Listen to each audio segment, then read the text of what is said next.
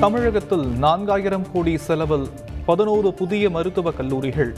காணொலி காட்சி மூலம் திறந்து வைத்தார் பிரதமர் மோடி.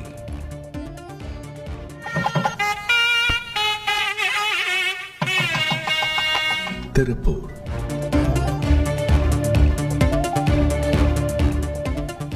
நீட் தேர்விலிருந்து தமிழகத்திற்கு விலக்கு அளிக்குமாறு பிரதமரிடம் முதலமைச்சர் ஸ்டாலின் கோரிக்கை. ஏற்கனவே இருந்த முறையை பின்பற்ற மத்திய அரசு உதவ வேண்டும் எனவும் வலியுறுத்தல். ஒரே நேரத்தில் பதினோரு மருத்துவக் கல்லூரிகள் தொடங்கப்படுவது இதுவே முதல் முறை. மருத்துவக் கல்லூரிகள் திறப்பு விழாவில் பிரதமர் மோடி பெருமிதம்.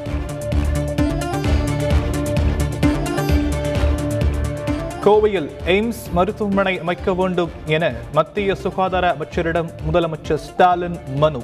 ஆறு புதிய மாவட்டங்களில் மருத்துவக் கல்லூரி தொடங்க அனுமதி வழங்குமாறும் வலியுறுத்தல். சென்னை பெரும்பாக்கத்தில் செம்மொழி தமிழாய்வு நிறுவனத்தின் புதிய கட்டிடம் காணொலி காட்சி மூலம் திறந்து வைத்தார் பிரதமர் மோடி.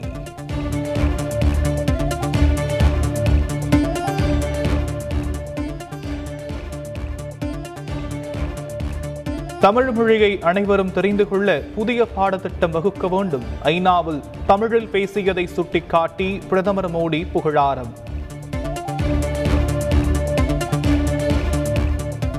இஸ்ரோவின் புதிய தலைவராக சோம்நாத் நியமனம். கேரளாவைச் சேர்ந்த சோம்நாத் மூன்று ஆண்டுகள் பதவி வகிப்பார் என அறிவிப்பு.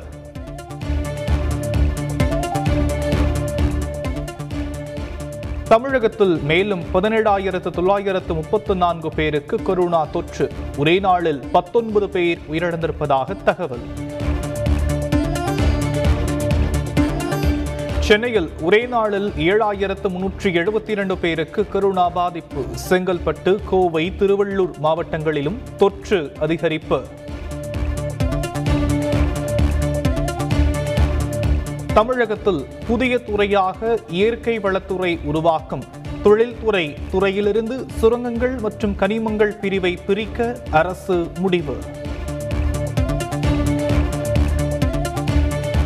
சென்னை மெரினாவில் கருணாநிதி நினைவிடத்திற்கு நிபந்தனைகளுடன் அனுமதி மாநில கடற்கரை ஒழுங்குமுறை மண்டல ஆணையம் உத்தரவு.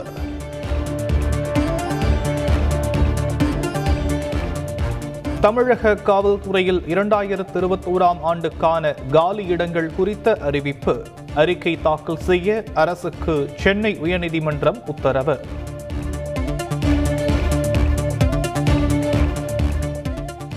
பஞ்சாபில் வீடு வீடாக சென்று பிரச்சாரம் மேற்கொண்ட அரவிந்த் கெஜ்ரிவால் விதிகளை மீறியதாக ஆம் ஆத்மி கட்சிக்கு தேர்தல் ஆணையம் நோட்டீஸ். உத்தரப்பிரதேசத்தில் மேலும் ஒரு அமைச்சர் தாரா சிங் சௌஹான் பதவி விலகல். தேர்தல் நேரத்தில் அடுத்தடுத்து நிகழும் ராஜினாமாவால் பாஜக தலைமை அதிர்ச்சி.